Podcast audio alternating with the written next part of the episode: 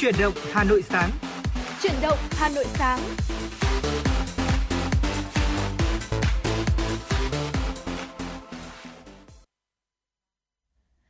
Thưa quý vị thính giả, nhạc hiệu của chuyển động Hà Nội sáng đã vang lên và ngày hôm nay thì Hồng Hạnh và Bảo Trâm rất vui khi có thể cùng đồng hành với quý vị trong 60 phút trực tiếp của chuyển động Hà Nội sáng.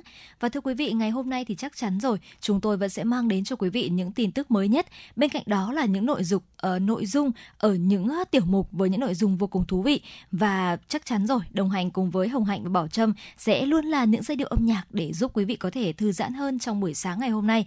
Và thưa quý vị, uh, để có thể mở đầu cho một buổi sáng sáng tràn đầy năng lượng và cũng chính là những yêu cầu âm nhạc đầu tiên mà chúng tôi đã nhận được, thì xin mời quý vị sẽ cùng đến với ca khúc Có phải em mùa thu Hà Nội.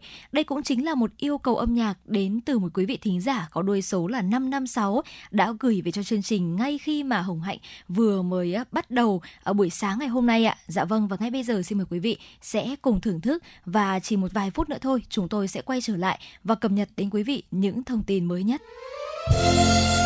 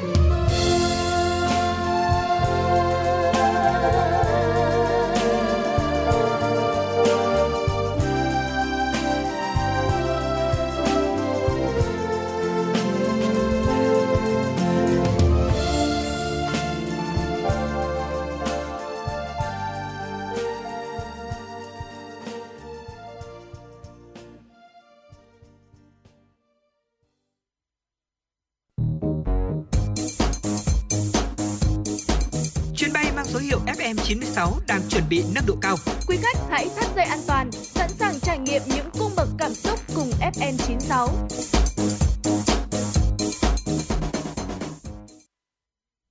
Quý vị thân mến và vừa rồi là những giai điệu đến từ ca khúc có phải em mùa thu Hà Nội, một ca khúc nổi tiếng đến từ nhạc sĩ Trần Quang Lộc ờ, và phổ thơ từ thơ của Tô Như Châu qua giọng hát của ca sĩ Khánh Linh.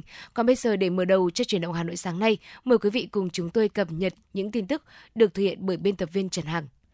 Thưa quý vị và các bạn, Ban Thường vụ Thành ủy Hà Nội giao Ban cán sự Đảng Ủy ban nhân dân thành phố chủ trì xây dựng phương án tổng thể mạng lưới, cơ chế, chính sách trợ giá, đối tượng hành khách được hỗ trợ khi tham gia giao thông bằng xe buýt.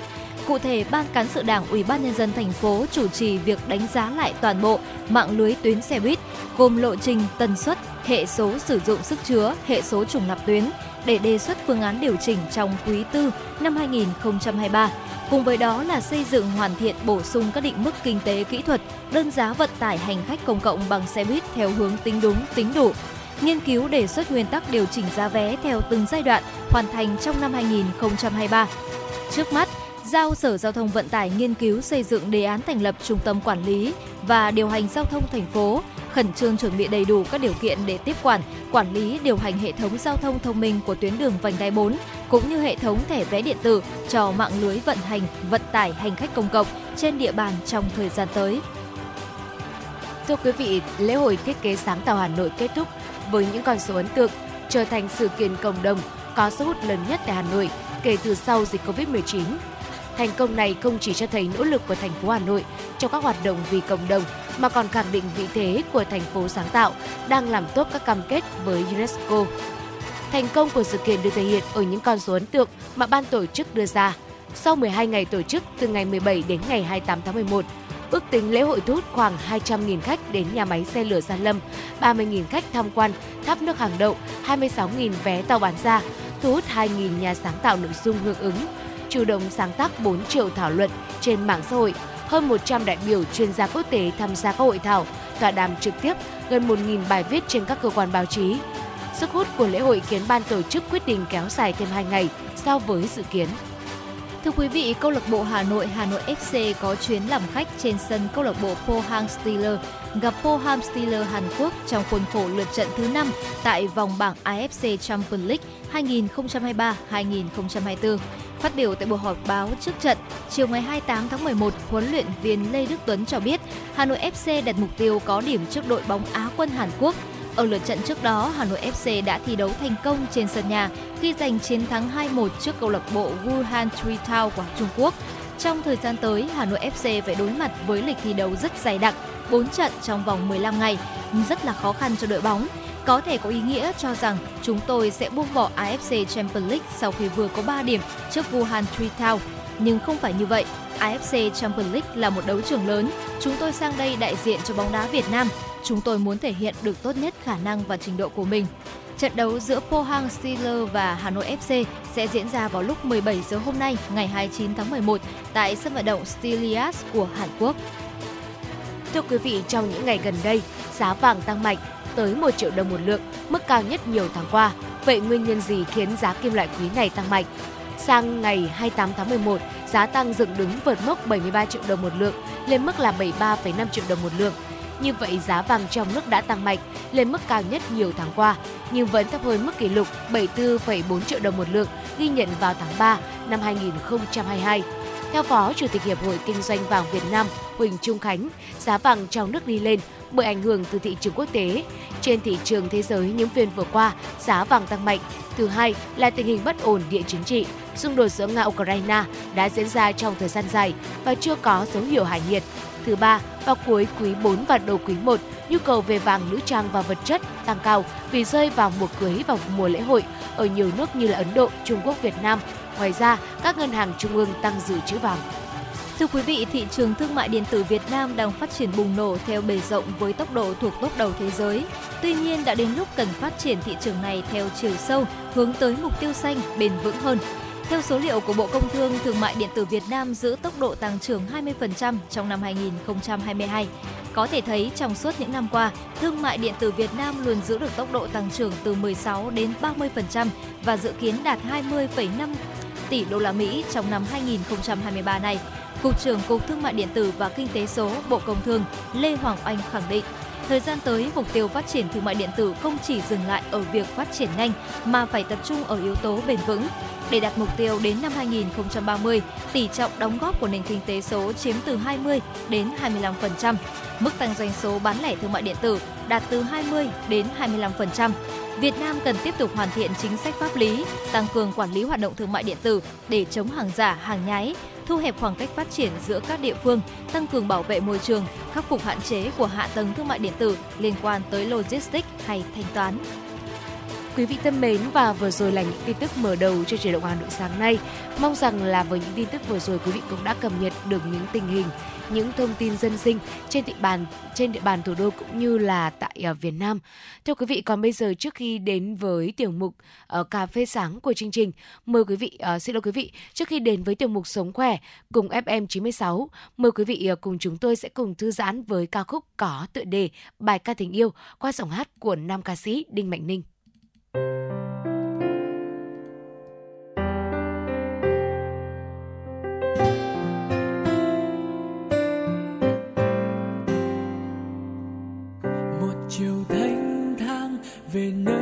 nơi sóng tràn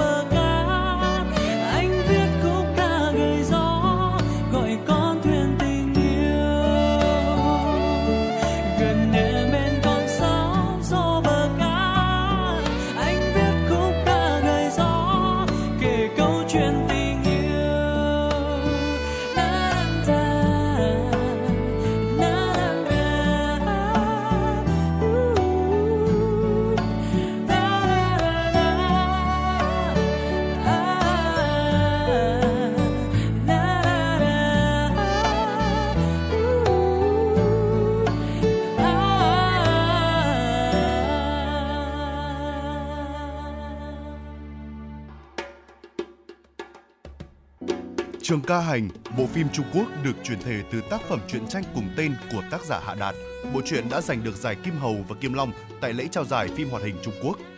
lấy bối cảnh thời nhà Đường năm 618-907 sau công nguyên, năm Vũ Đức thứ 9, nội cung sinh biến, loạn lạc khắp nơi, bộ phim xoay quanh câu chuyện về quận chúa Vĩnh Ninh, Lý Trường Ca do địch lệ nhiệt ba đảm nhận vai diễn, trốn khỏi hoàng cung, cải trang thành nam nhân che giấu thân phận, tìm cơ hội báo thù cho cha bị hoàng đế Lý Thế Dân giết hại. Lý Trường Ca trên con đường lưu vong đã gặp gỡ đặc cần A Thi Lạc Chuẩn, tên Hán là Tần Chuẩn, do Ngô Lỗi thủ vai. Tần Chuẩn và Lý Trường Ca dần dần thân quen. Tuy nhiên, họ đều không biết thân phận thật của nhau. Mục tiêu của Lý Trường Ca là tìm cách báo thù cho cha mẹ. Trong khi đó, Tần Chuẩn lại là tướng quân của bộ tộc đến từ Thảo Nguyên, kẻ địch của người Hán và vì vậy cũng là kẻ thù của Lý Trường Ca. Mối quan hệ của cả hai rồi sẽ thế nào? Liệu Lý Trường Ca có thể giành lại ngai vàng và báo thù cho cha mẹ của mình? Tất cả sẽ được diễn giải trong 55 tập phim Trường Ca Hành, phát sóng 20 giờ hàng ngày trên kênh 1 của Đài Hà Nội. Mời quý vị cùng đón xem.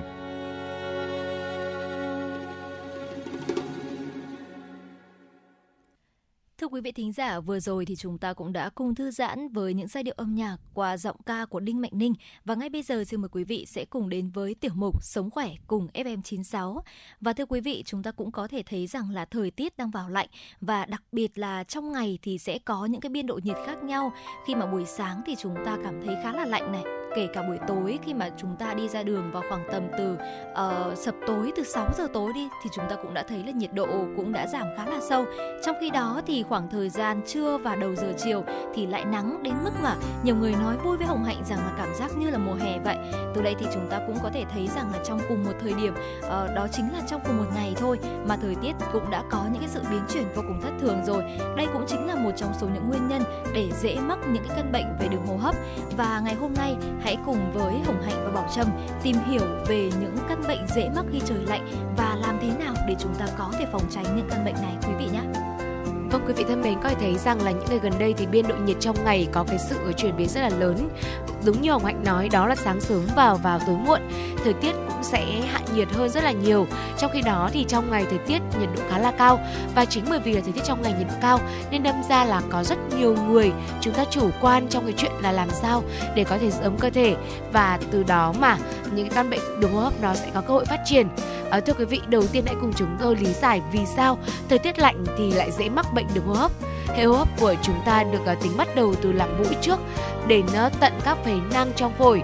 Đường hô hấp trên bao gồm là mũi, hầu, họng, xoang và thanh quản có chức năng chủ yếu là lấy không khí bên ngoài cơ thể, làm ẩm, sưởi ấm và lọc, lọc không khí trước khi mà đưa vào phổi.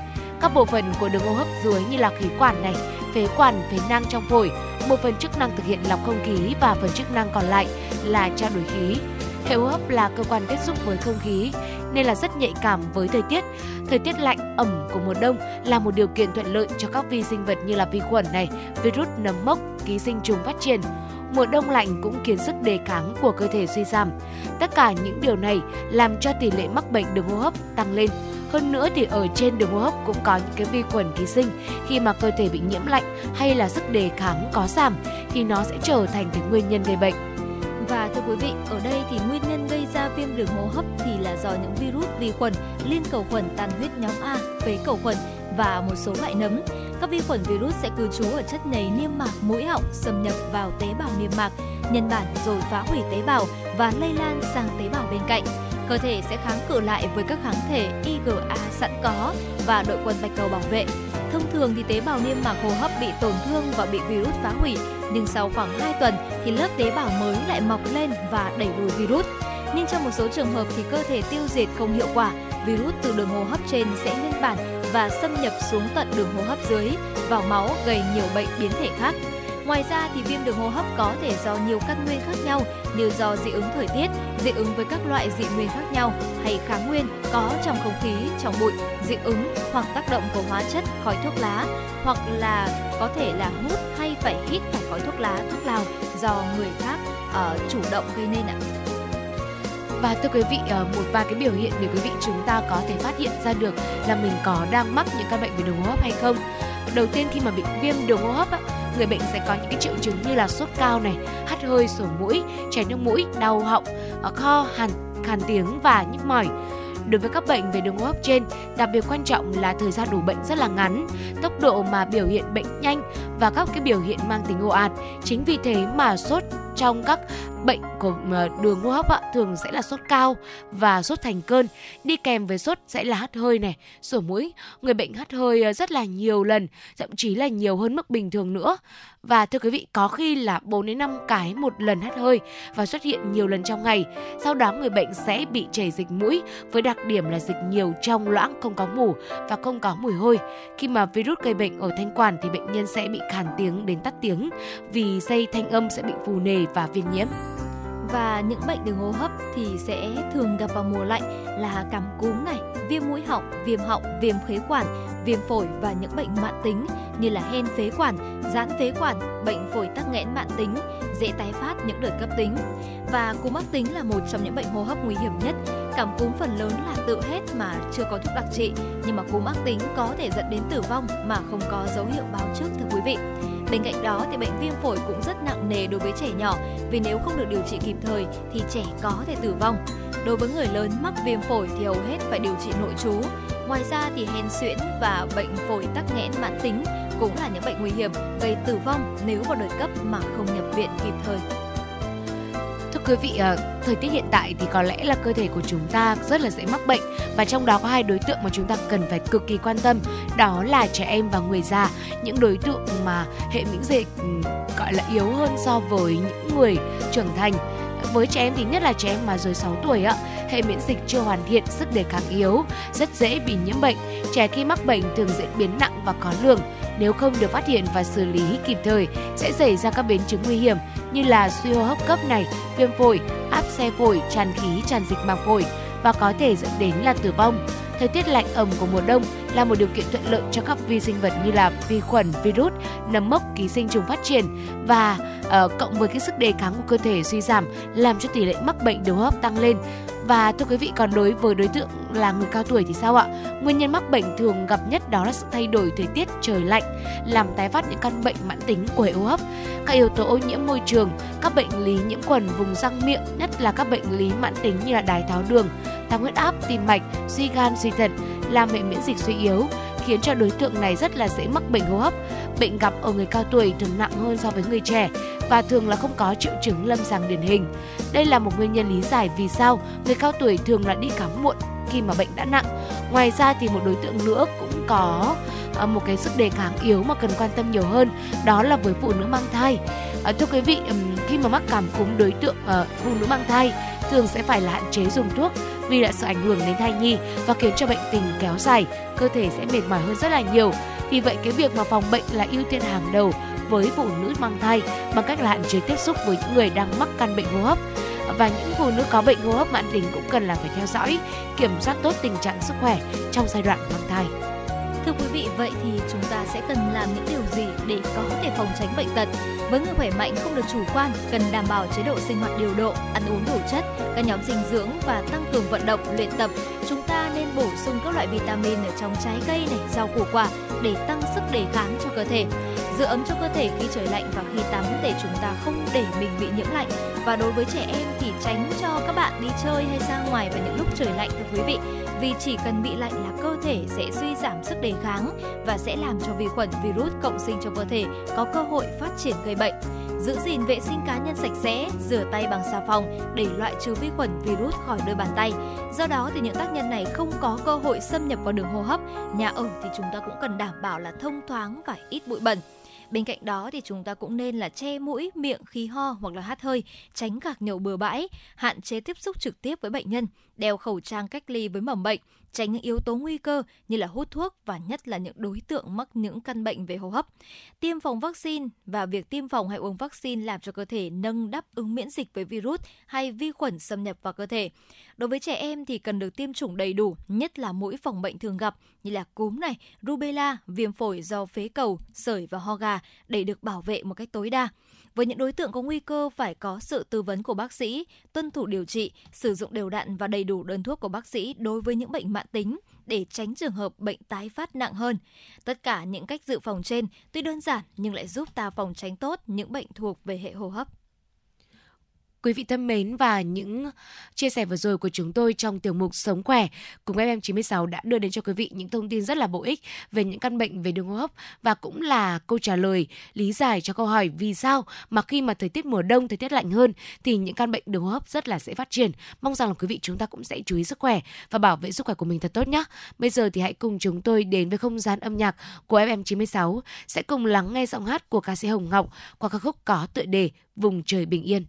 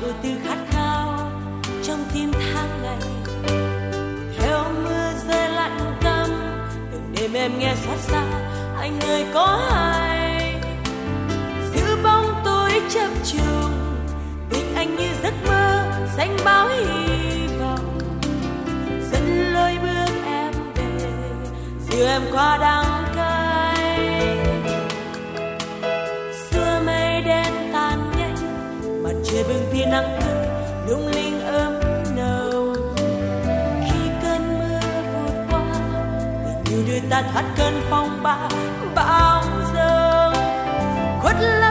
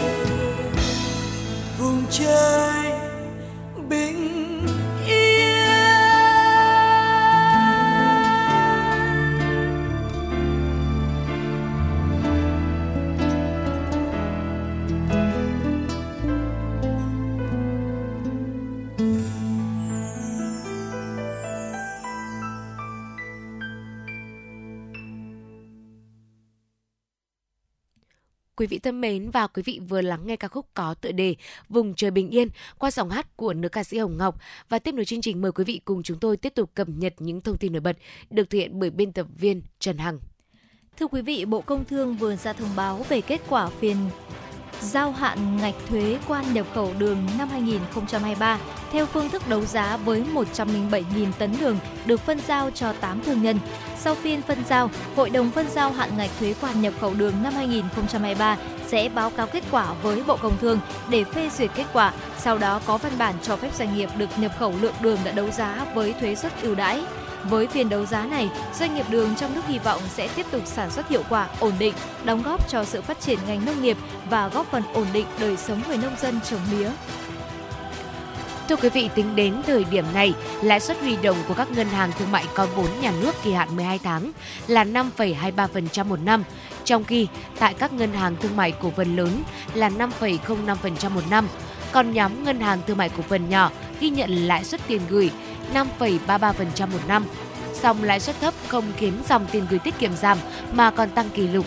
Như vậy so với đầu năm 2023 cũng như cùng kỳ năm 2022, lãi suất huy động tiền gửi tại các ngân hàng thương mại giảm khá mạnh. Bất chấp lãi suất tiền gửi rơi xuống thấp kỷ lục, theo số liệu mới được Ngân hàng Nhà nước công bố, lượng tiền gửi của dân cư tại các tổ chức tín dụng đã tăng thêm gần 16.000 tỷ đồng trong tháng 9, lên mức kỷ lục hơn 6,449 triệu tỷ đồng. Mức tăng này cao gấp 11 lần cùng kỳ của năm 2022, nhưng là tháng tăng thấp thứ hai trong 9 tháng của năm.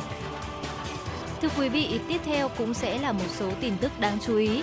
Với nỗ lực giành lại vỉa hè cho người đi bộ, Công an phường Thụy Khuê, quận Tây Hồ, Hà Nội đang tập trung ra quân xử phạt nghiêm các vi phạm trật tự đô thị khu vực Hồ Tây. Từ đầu năm đến nay, lực lượng chức năng phường Thụy Khuê tập trung kiểm tra, xử lý quyết liệt các điểm nóng và tình trạng lấn chiếm lòng đường, vỉa hè, làm nơi kinh doanh gây cản trở mất an toàn giao thông tại đường Thanh Niên, phố Trích Xài, phố Nguyễn Đình Thi, lập lại trật tự tại những khu vực này. Trong quá trình xử lý, công an phường gặp nhiều khó khăn khi thấy lực lượng chức năng, các hộ kinh doanh tìm cách bỏ chạy và tái lấn chiếm sau khi lực lượng chức năng rời đi. Trên địa bàn phường đang có 5 trường học trên một tuyến đường nên dễ xảy ra ùn tắc giao thông. Thời gian tới, công an phường Thụy Khuê sẽ phối hợp với đoàn thanh niên xử lý triệt để tình trạng ùn tắc. Thưa quý vị, thông tin từ Sở Giáo dục và Đào tạo Hà Nội cho biết, MVVTK học lớp 7C, trường Trung học cơ sở Đại Đồng, huyện Thạch Thất đã đi học trở lại. Hiện sức khỏe và tâm lý của em ổn định, đã tham gia chơi thể thao với các bạn. Sở Giáo dục và Đào tạo Hà Nội yêu cầu Phòng Giáo dục và Đào tạo huyện Thạch Thất chỉ đạo nhà trường phân công giáo viên tiếp tục quan tâm hỗ trợ em VVTK, giúp em ca nhanh chóng hòa đồng với các bạn, bắt nhịp được với các hoạt động của lớp của trường. Bên cạnh đó, nhà trường cần tiếp tục giúp đỡ gia đình em K về việc trị liệu không bị gián đoạn. Trước đó vào ngày 25 tháng 10, trên mạng xã hội đã xuất hiện video clip ghi lại cảnh một nhóm học sinh có hành vi đánh hội đồng một nam sinh. Theo báo cáo của Phòng Giáo dục và Đào tạo huyện Thạch Thất, trong thời gian nghỉ hè năm học 2022-2023 đến tháng 9 năm 2023, em VVTK học lớp 7C trường Trung học cơ sở Đại Đồng bị các bạn cùng khối đánh nhiều lần ở trong trường và ngoài trường. Do sợ nên em K không báo với cô giáo chủ nhiệm, các thầy cô giáo và bố mẹ em Đến ngày 16 tháng 3 năm 2023, gia đình và nhà trường mới biết được sự việc.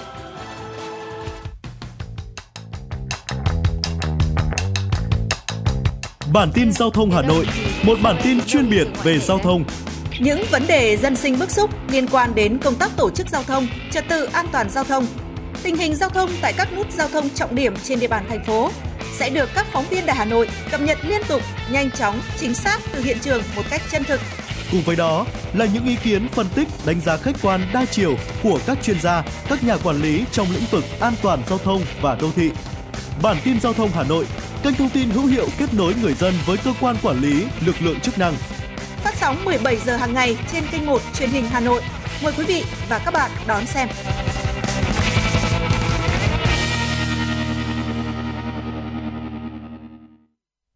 Thưa quý vị, tiếp nối chương trình sẽ là một số tin tức quốc tế đáng chú ý.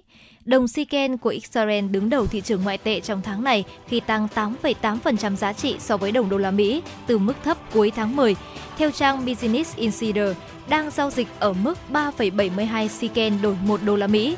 Đồng Siken đã phục hồi giá trị sau khi giảm trước đó vì cuộc chiến Israel-Hamas bùng phát bất ngờ khi mới xảy ra cuộc xung đột đã kéo đồng tiền này xuống mức giá trị thấp nhất trong 11 năm.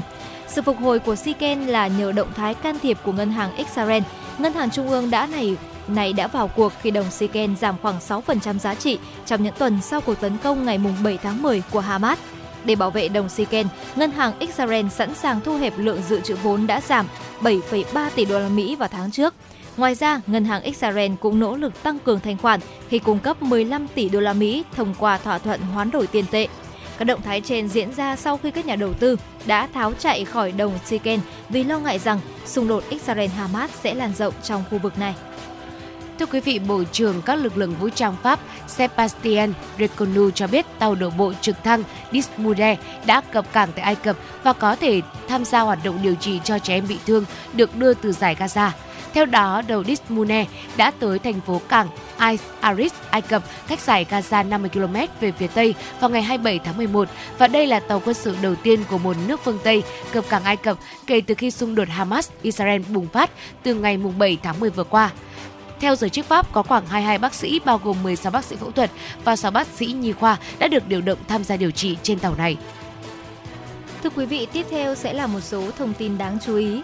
Lực lượng cứu hộ Israel đang khẩn trương hỗ trợ hàng nghìn người và phương tiện mắc kẹt do đợt bão tuyết mạnh.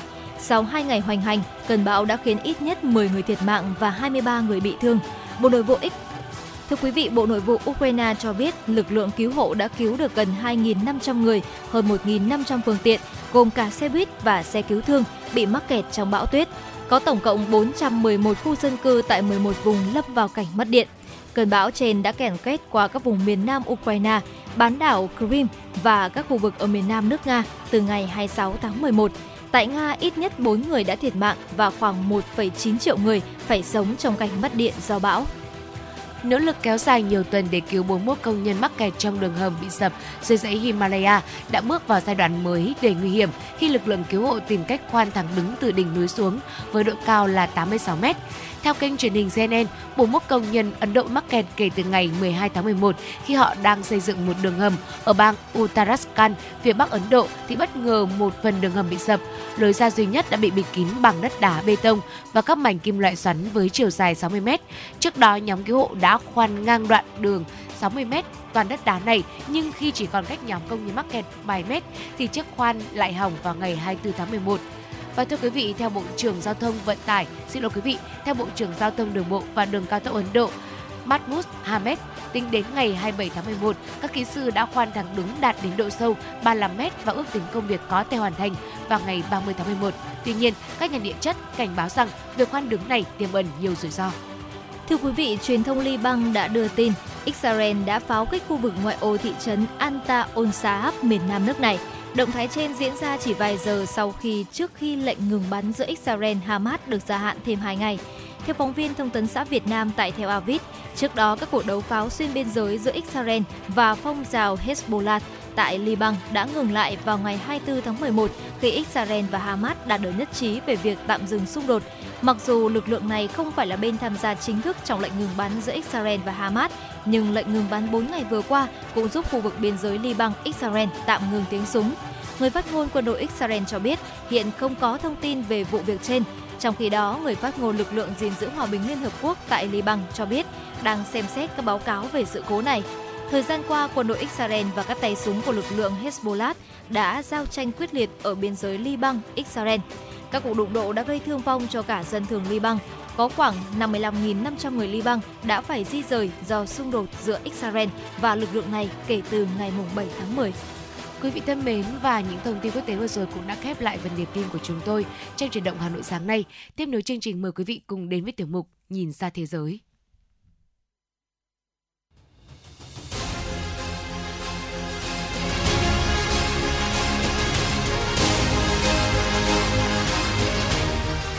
Nhìn ra thế giới. Nhìn ra thế giới.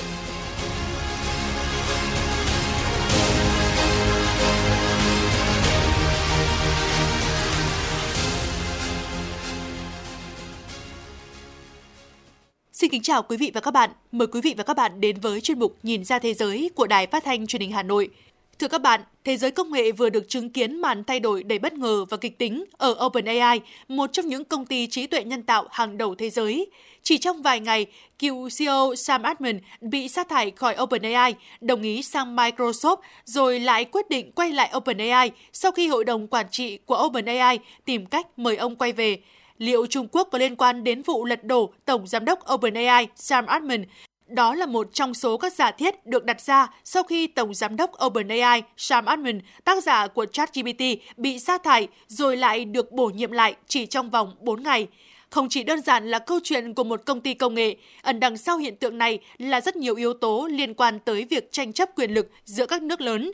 Công nghệ trí tuệ nhân tạo AI hiện đã được coi là một mặt trận mới trong cuộc chiến giữa các nền văn minh.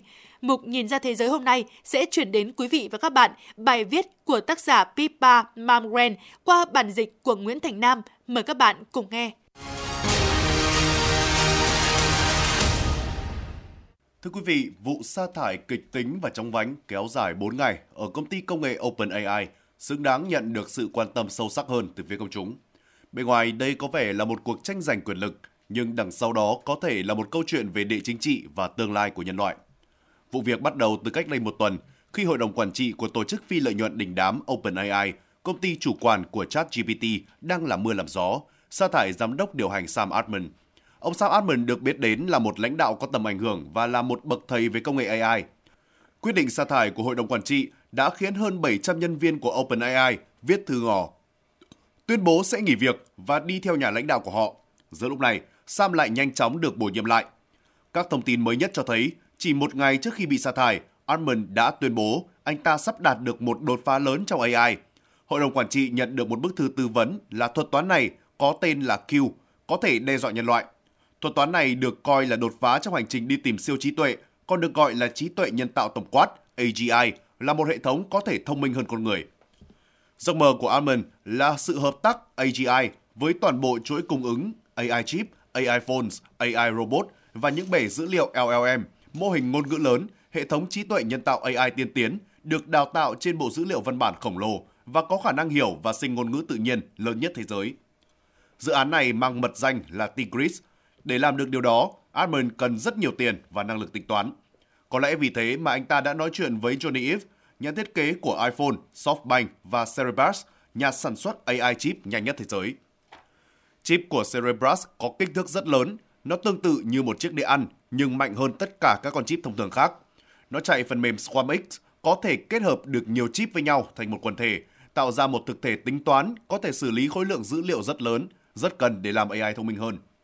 Cerebras là mối đe dọa lớn nhất cho nhà sản xuất siêu máy tính và AI chip NVIDIA – các siêu máy tính Summit và Sierra của NVIDIA là trụ cột bảo vệ nước Mỹ và được đặt trong những căn hầm có khả năng chống bom nguyên tử ở Oak Ridge, Tennessee. Tất cả các tổ chức lớn đều phụ thuộc vào máy tính hoặc chip của NVDA. Giá trị thị trường của NVDA tăng vọt lên 1,35 ngàn tỷ đô, từ mức 300 tỷ của 3 năm trước, mức tăng giá trị lớn nhất trên sàn Nasdaq kể từ năm 1971. Cerebras thiết kế các con chip chạy nhanh hơn 20 lần so với NVIDIA, bởi thế nhiều người nghĩ rằng nếu có Cerebras IPO, NVIDIA sẽ hết thời, và từ đây chúng ta bắt đầu nhìn thấy an ninh quốc gia liên quan đến câu chuyện này. Trong khi phương Tây tập trung vào AI tổng hợp và không có năng lực nhận thức, thì Trung Quốc đang đi con đường khác. Họ đang là một trong những quốc gia dẫn đầu trong việc xây dựng máy tính lượng tử với hơn 3.000 bằng sáng chế trong lĩnh vực công nghệ lượng tử – cao hơn cả Mỹ và Nhật Bản. Máy tính lượng tử Zhejiang của Trung Quốc có thể xử lý các tác vụ trí tuệ nhân tạo AI thông thường nhanh gấp 180 triệu lần so với các siêu máy tính mạnh nhất thế giới. Altman cũng có suy nghĩ tương tự. Anh muốn xây dựng một thế hệ máy tính mới cho thời đại AI. Vào tháng 7, anh hợp tác với Cerebras và vườn ươm G42 của UAE để cho ra mắt Condor Galaxy, siêu máy tính lớn nhất thế giới cho mục đích huấn luyện AI. G42 cũng là nhà tài trợ cho dự án LLM Arabic lớn nhất và đang hợp tác với Amazon để tập hợp và xử lý những ngân hàng cực lớn về gen, protein và các vật liệu sinh học khác. AGI hay còn gọi là siêu trí tuệ là một hệ thống được cho là có thể thông minh hơn con người, là giấc mơ của những nhà phát triển AI cần rất nhiều tiền và năng lực tính toán để hiện thực hóa, nhưng cũng nhiều người lo sợ đây sẽ là công nghệ có nguy cơ đe dọa nhân loại. Đối với các nhà khoa học dữ liệu AI, những dữ liệu như ngôn ngữ, quốc tịch và DNA hiện đang ẩn chứa rất nhiều cơ hội. Admin hiện không tìm thấy ở phương Tây đủ các phương tiện, ý chí và nguồn tài chính để tập hợp một lượng lớn dữ liệu có ý nghĩa, cũng là tài nguyên cho lĩnh vực trí tuệ nhân tạo đủ để đáp ứng tham vọng của mình. Nhưng các nhà đầu tư ngoại quốc thì có, như người Ả Rập, người Trung Quốc, những người đang rất quan tâm Apple và cả những người đang ủng hộ G42. Thêm nữa, nếu thế giới thực sự muốn AI được thiết kế cho sự đa dạng, những sản phẩm y tế và tài chính có thể phù hợp với số đông của loài người, thì phải tìm những nguồn dữ liệu thực sự đa dạng. Việc này chắc chắn không thể thực hiện được ở Mỹ bởi sự phê duyệt chặt chẽ của FDA sẽ tước bỏ đi rất nhiều những dữ liệu cần thiết. Người ta bắt đầu lo lắng về việc Amon thiếu những hành lang định hướng. Họ ngụ ý rằng anh ta đang mạo hiểm và xây dựng một cái gì đó giống như thần đèn The Genie. Một khi đã thoát ra thì không thể nhét trở lại vào lọ được nữa. Anh ta sẽ giống như Oppenheimer, người muốn kích thích các nguyên tử để chiến thắng trong chiến tranh, mặc dù ông ta có thể đốt cháy khí quyển và biến trái đất thành cho tàn. Theo tiêu chuẩn đó, Amon là một nhà khoa học không bình thường, sẵn sàng bất chấp rủi ro của mọi người để đạt được đột phá của mình.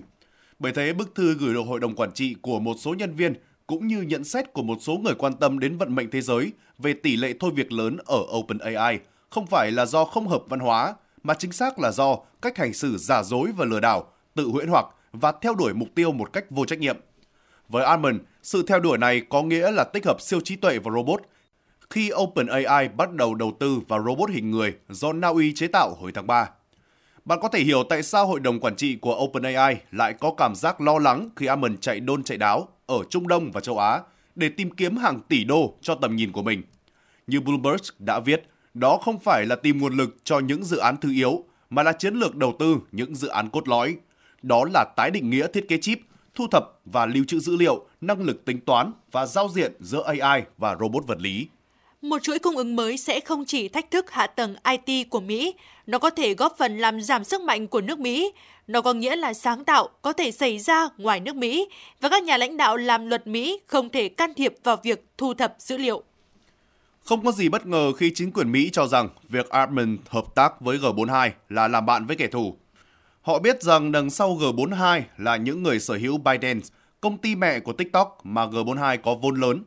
Họ biết rằng G42 sở hữu Pax AI, một Pegasus, phần mềm gián điệp nổi tiếng được cấu hình lại. Liệu có thể tin rằng Amon hiện đang không nằm trong danh sách giám sát chặt chẽ của các tổ chức an ninh nào đó? Thực tế là Amon không tin vào các đường biên giới. Anh ta chỉ có một mục tiêu, xây dựng AI tốt nhất. Anh ta có một tầm nhìn có thể làm cho hội đồng quản trị của OpenAI, thậm chí là cả Washington lo lắng. Trong khi để đảm bảo yếu tố địa chính trị hoặc vấn đề độc quyền, một số công nghệ lõi sẽ không được chuyển giao giữa các quốc gia, thậm chí kể cả các linh kiện hoặc chip vi xử lý cũng không được xuất hiện trong các chuỗi cung ứng hoặc thương mại tới các khu vực, quốc gia nằm trong diện cạnh tranh hoặc đối đầu. Thì Almond tuyên bố, chúng tôi sẽ tự xây dựng cả chuỗi cung ứng của mình. Nếu như trước đây, một công dân Mỹ có thể bị bắt vì bán các sáng tạo công nghệ ra ngoài nước Mỹ, thì giờ đây, liệu ai có thể cấm một người Mỹ sáng tạo bên ngoài nước Mỹ? Liệu có thể ra lệnh cho các công ty khởi nghiệp tại Mỹ không được lấy tiền từ nước ngoài hay không được hợp tác với các công ty ngoại quốc? Liệu có thể cấm họ thách thức NVDA? Những gì xảy ra trong tuần qua tại OpenAI đã xác nhận rằng những nhà lãnh đạo trẻ trong không gian AI không quan tâm đến biên giới. Như Andrew Feldman, đồng sáng lập và CEO của Cerebras tuyên bố, AI không phải là thú cưng của Silicon Valley, nó cũng chẳng phải là của Mỹ, nó đã thành một hiện tượng toàn cầu.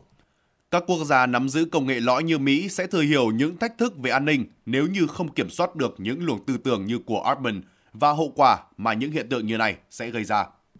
Phân tích về vấn đề này, tờ Daily Dot cho rằng Altman bị sa thải sau khi có thông tin OpenAI đang lén lút đàm phán một thỏa thuận thu nhập dữ liệu với hãng Dichu, Double Dragon, dòng kép, một công ty công nghệ được cho là có liên quan tới Trung Quốc.